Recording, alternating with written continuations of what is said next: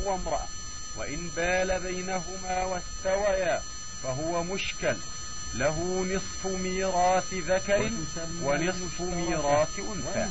وكذلك الحكم في ديته في ديته وجرحه وغيرهما ولا ينكح بحال. باب ذي الأرحام. وإذا كان الولد وكل وهم كل قرابة ليست بعصبة ولا ذي فرض. ولا ميراث لهم مع عصبة ولا ذي فرض إلا مع أحد الزوجين فإن لهم ما فضل عنه من غير حجب ولا معاولة ويرثون بالتنزيل فيجعل كل إنسان منهم بمنزلة من أدلى به فولد البنات وولد بنات الإبن والأخوات بمنزلة أمهاتهم وبنات الإخوة والأعمام وولد الإخوة من الأم كآبائهم والعمات والعم لأب كالأب والأخوال والأخوال والخالات وأبو الأم كالأم فإن كان معهم اثنان فصاعدا من جهة واحدة فأسبقهم إلى الوارث أحقهم. فإن استووا قسمت المال بين من أدلوا به وجعلت مال كل واحد منهما لمن أدلى به وساويت بين الذكور والإناث إذا استوت جهاتهم منه. فلو خلف ابن بنت وبنت بنت وابن بنت وبنت بنت أخرى. قسمت المال بين البنات على ثلاث ثم جعلته لأولادهن للإبن الثلث وللبنت الثلث وللإبن والبنت الأخرى الثلث الباقي بينهما نصفين. وإن خلف ثلاث عمات متفرقات وثلاث خالات متفرقات فالثلث بين الخالات على خمسة والثلثان بين العمات على خمسة وتصح من خمسة من خمسة عشر.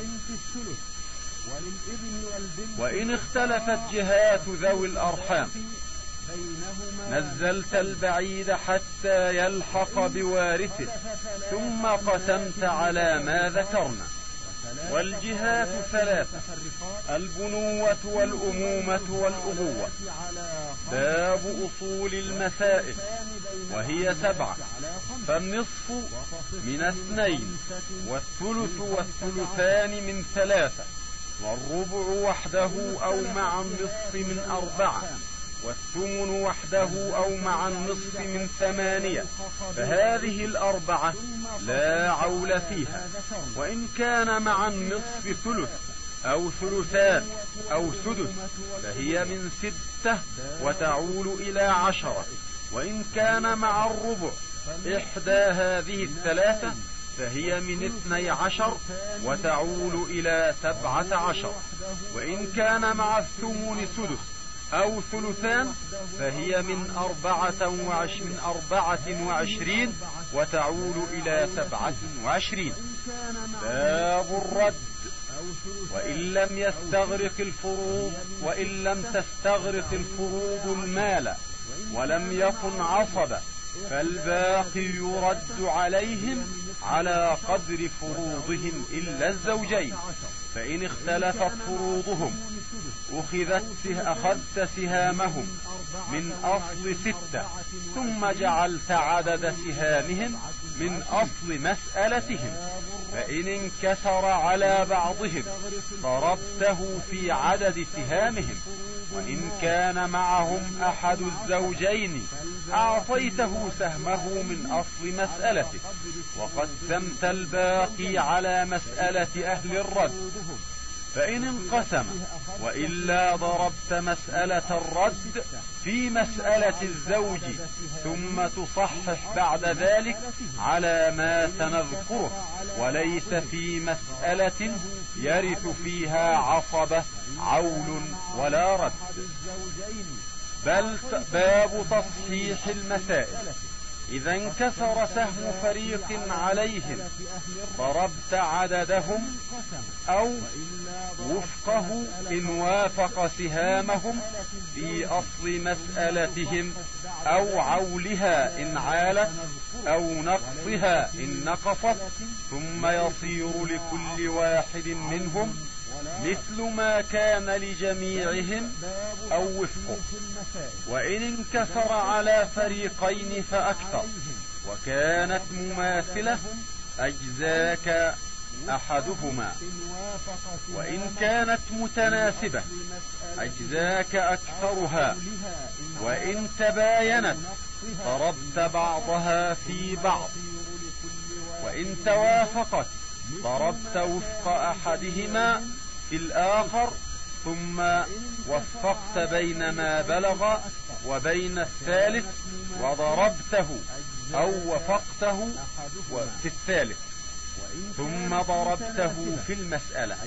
ثم كل من له شيء في المسألة أخذ سهمه مضروبا في العدد الذي ضربته في المسألة.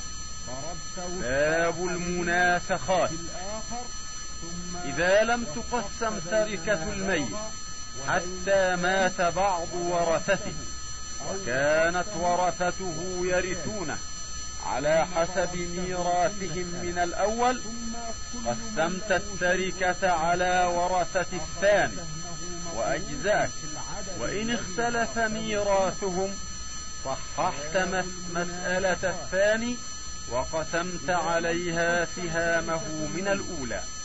فإن انقسم صححت المسألتان مما صححت منه الأولى وإن لم ينقسم ضربت الثانية أو وفقها في الأولى.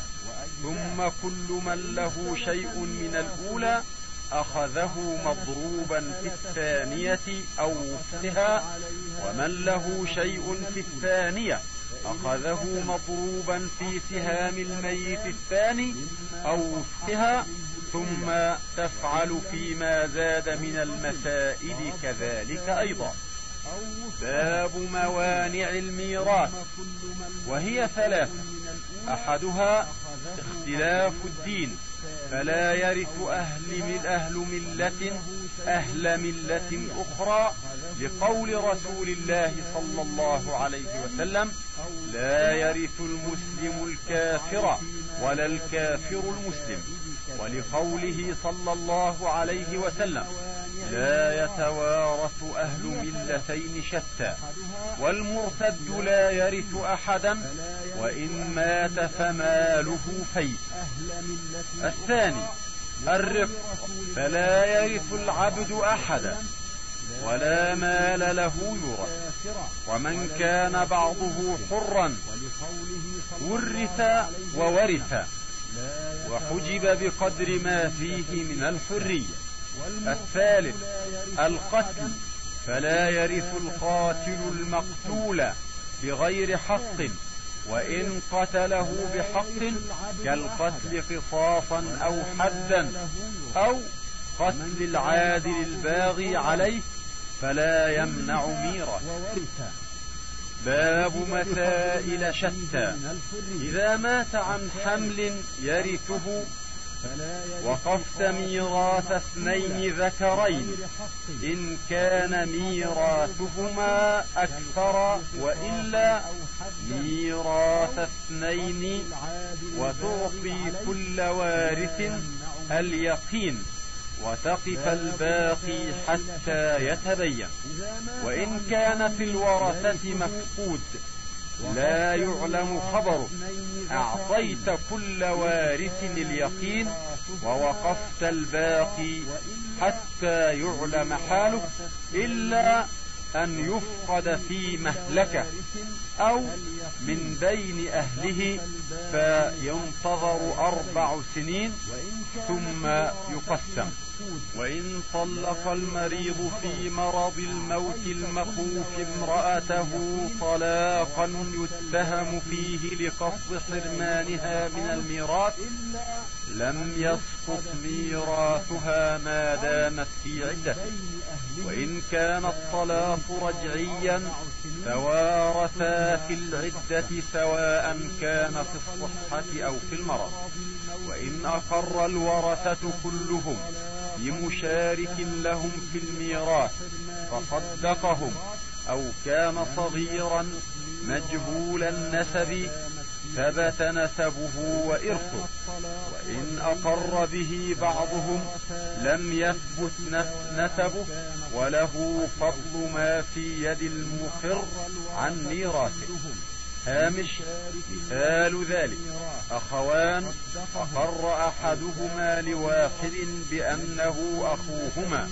ولم يقر الآخر فنقسم المال بينهما نصفين ثم نأخذ من يد المقر ثلث النصف فنعطيه المقر له.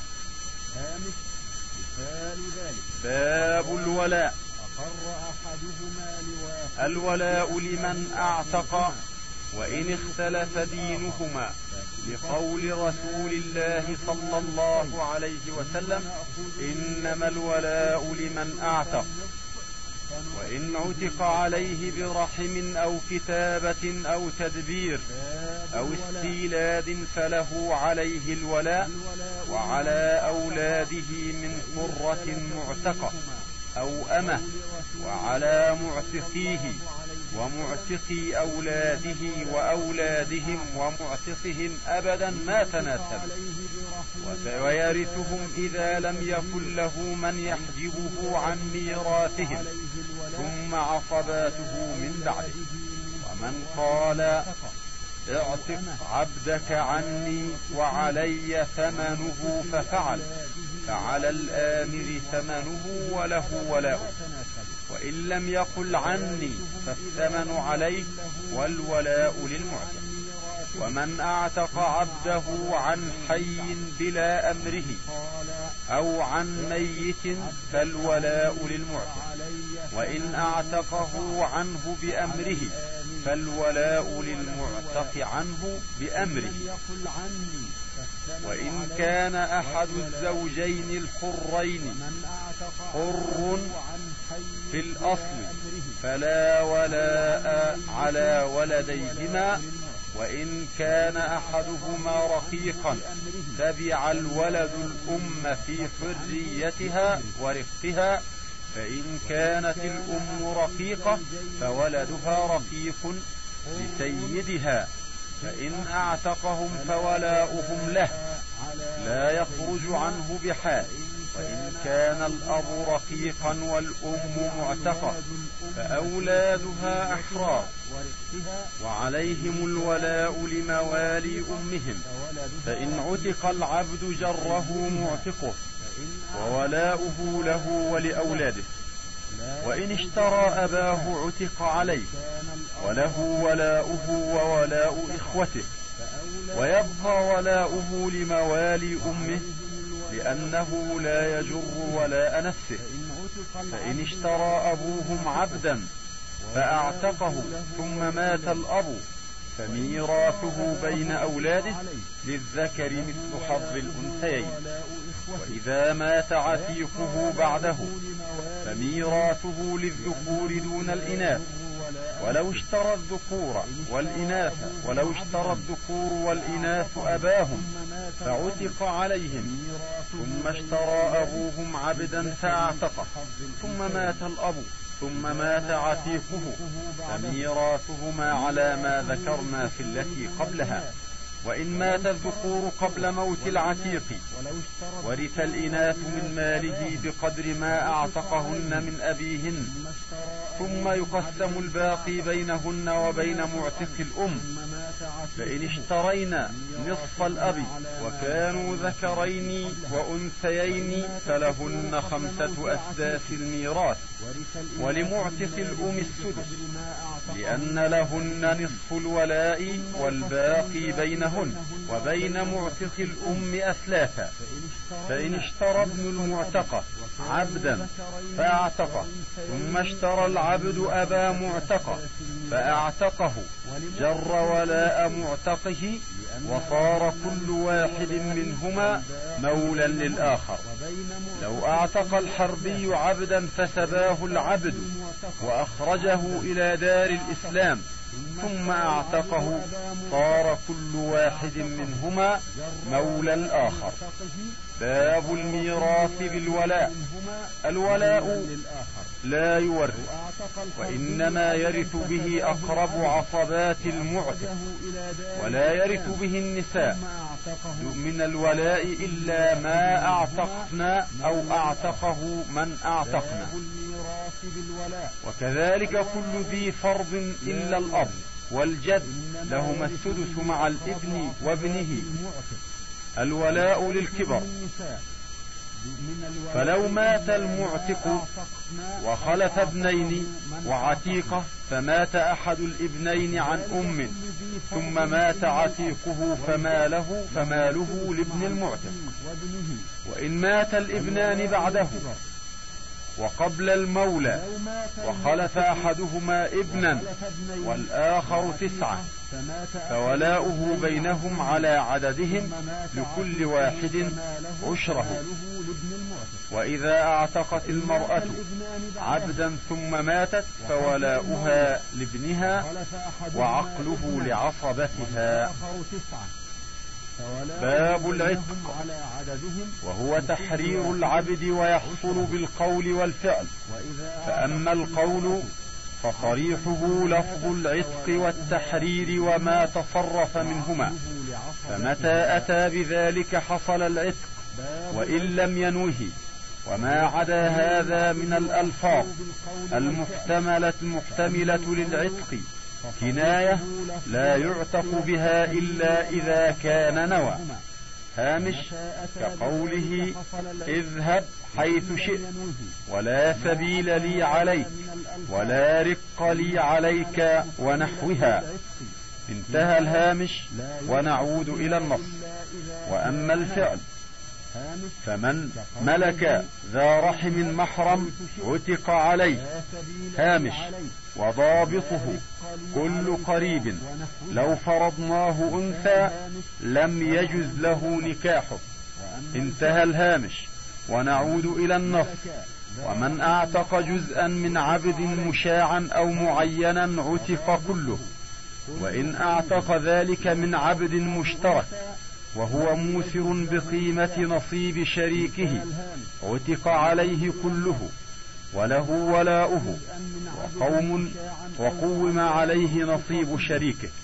وإن كان معسرا لم يعتق إلا حصته لقول رسول الله صلى الله عليه وسلم من أعتق شركا له في عبد فكان له ما يبلغ ثمن العبد قوم عليه قيمة عدل فأعطى فأعطي شركاؤه حصصهم وعتق عليه العبد وإلا فقد عتق منه ما عتق. وإن ملك جزءا من ذي رحمة من ذي رحمه عتق عليه باقيه إن كان موسرا إلا أن يملكه بالميراث فلا يعتق عليه إلا ما ملك. فصل. وإذا قال لعبده أنت حر في وقت سماه أو علق عتقه على شرط يعتق. إذا جاء ذلك الوقت أو وجد الشرط ولم يعتق قبله ولا يملك إبطاله بالقول. وله بيعه وهبته والتصرف فيه. ومتى عاد إليه؟ عاد الشرط وإن كانت الأمة حاملا حين التعليق ووجد الشرط عتق حملها. وإن حملت ووضعت فيما بينهما لم يعتق ولدها. باب التدبير. فإذا قال لعبده أنت حر بعد موتي أو قد دبرتك أو أنت مدبر. صار مدبرا يعتق بموت سيده إن حمله الثلث. ولا يعتق ما زاد إلا بإجازة الورثة. ولسيده بيعه وهبته ووطء الجارية. ومتى ملكه بعد عاد تدبيره. وما, لول وما ولدت المدبرة والمكاتبة وأم الولد من غير سيدها فله حكمها. ويجوز تدبير المكاتب وكتابة المدبر. فإن أدى عتق وإن مات سيده قبل أدائه عتق إن حمل الثلث ما بقي عليه من كتابته وإلا عتق منه بقدر الثلث. وسقط من المكاتب بقدر ما عتق وهو على الكتابة بما بقي. وإن استولد مدبرة بطل تدبيرها. وإن أسلم مدبر وإن أسلم مدبر الكافر أو أم ولده حيل بينه وبينهما وينفق عليهما من كسبهما. وإن لم يكن لهما كسب أجبر على نفقتهما فإن أسلم ردا إليه وإن مات عتقا وإن دبر شركا له في عبد وهو موسر لم يعتق عليه سوى ما أعتقه وإن أعتقه في مرض موته وثلثه يحتمل باقيه عتق جميعه. باب المكاتبة. والمكاتبة شراء العبد نفسه من سيده بمال في ذمته. إذا ابتغاها العبد المكتسب الصدوق من سيده استحب له إجابته إليها. لقول الله تعالى والذين يبتغون الكتاب مما ملكت أيمانكم فكاتبوهم إن علمتم فيهم خيرا. الآية ويجعل المال عليه أنجما فمتى أداها عتق. ويعطى مما كتب عليه الربع لقول الله تعالى وآتوهم من مال الله الذي آتاكم. قال علي رضي الله عنه هو الربع والمكاتب عبد ما بقي عليه درهم إلا أن يملك البيع والشراء والسفر وكل ما فيه مصلحة ماله. وليس له التبرع ولا التزوج ولا التسري إلا بإذن سيده وليس لسيده استخدامه ولا أخذ شيء من ماله ومتى أخذ منه شيئا أو جنى عليه أو على ماله فعليه غرامته. ويجري الربا بينهما كالأجانب إلا أنه لا بأس أن يعجل لسيده ويضع عنه بعض كتابته.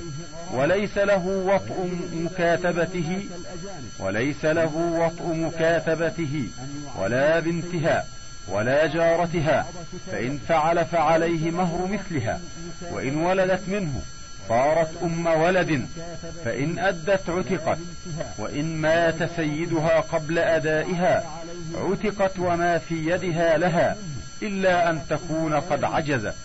فيكون ما في يدها للورثة.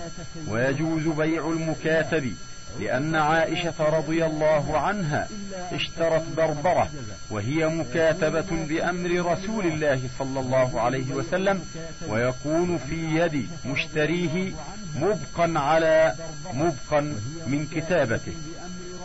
فإن أدى عتق ولاؤه لمشتريه وإن عجز فهو عبد وإن اشترى المكاتبان كل واحد منهما الآخر صح شراء الأول وبطل شراء الثاني فإن جهل الأول منهما بطل البيعان وإن مات المكاتب بطلت الكتابة وإن مات السيد قبله فهو على كتابته يؤدي إلى الورثة وولاؤه لمكاتبه.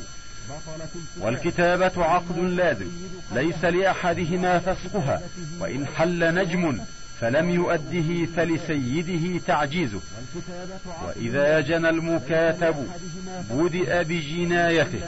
هامش يعني قدمت الجناية على دين الكتابة. وإن اختلف هو وسيده في الكتابة أو عوضها أو التدبير أو الاستيلاد فالقول قول السيد مع يمينه. باب أحكام أمهات الأولاد. إذا حملت الأمة من سيدها فوضعت.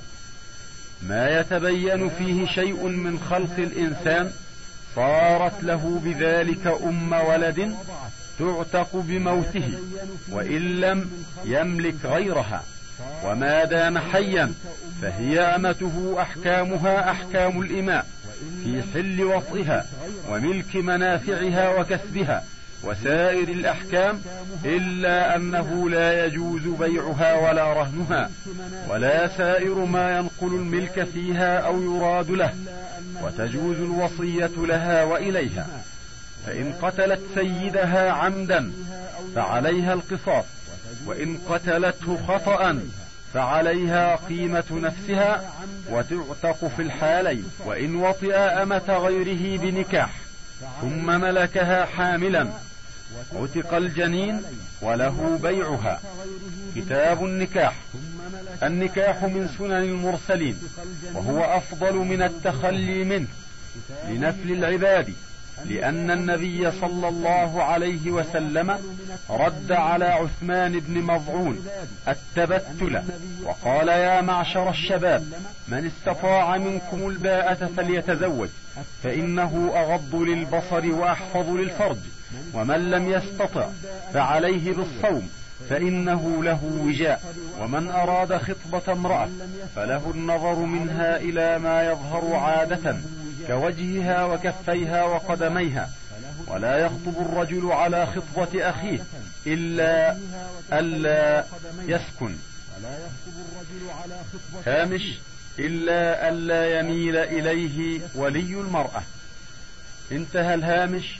ونعود إلى النص إلا ألا يسكن إليه. ولا يجوز التصريح ولا يجوز التصريح بخطبة معتدة هامش كقوله أريد أن أتزوجك وأحب التزوج بك ونحوها. انتهى الهامش ونعود إلى النص ويجوز التعريض بخطبة البائن خاص فيقول لا تفوتيني نفسك وأنا في مثلك راغب ونحو ذلك. ولا ينعقد النكاح إلا بإيجاب من الولي أو نائبه فيقول أنكحتك أو زوجتك. وقبول من الزوج أو نائبه فيقول قبلت أو تزوجت. ويستحب أن يخطب قبل العقد بخطبة ابن مسعود أن يخطب قبل العقد بخطبة ابن مسعود رضي الله عنه. قال علمنا رسول الله صلى الله عليه وسلم التشهد في الحاجة. إن الحمد لله نحمده ونستعينه ونستغفره ونتوب إليه ونعوذ به من شرور أنفسنا ومن سيئات أعمالنا. من يهد الله فلا مضل له ومن يضلل فلا هادي له. وأشهد أن لا إله إلا الله وأشهد أن محمدا عبده ورسوله. ويقرأ ثلاث آيات. اتقوا الله حق تقاته. الآية. واتقوا الله الذي تساءلون به والأرحام. الآية. واتقوا الله وقولوا قولا سديدا يصلح لكم أعمالكم ويستحب إعلان النكاح والضرب عليه بالدف للنساء. انتهى الشريط الرابع. وللكتاب بقية على الشريط التالي.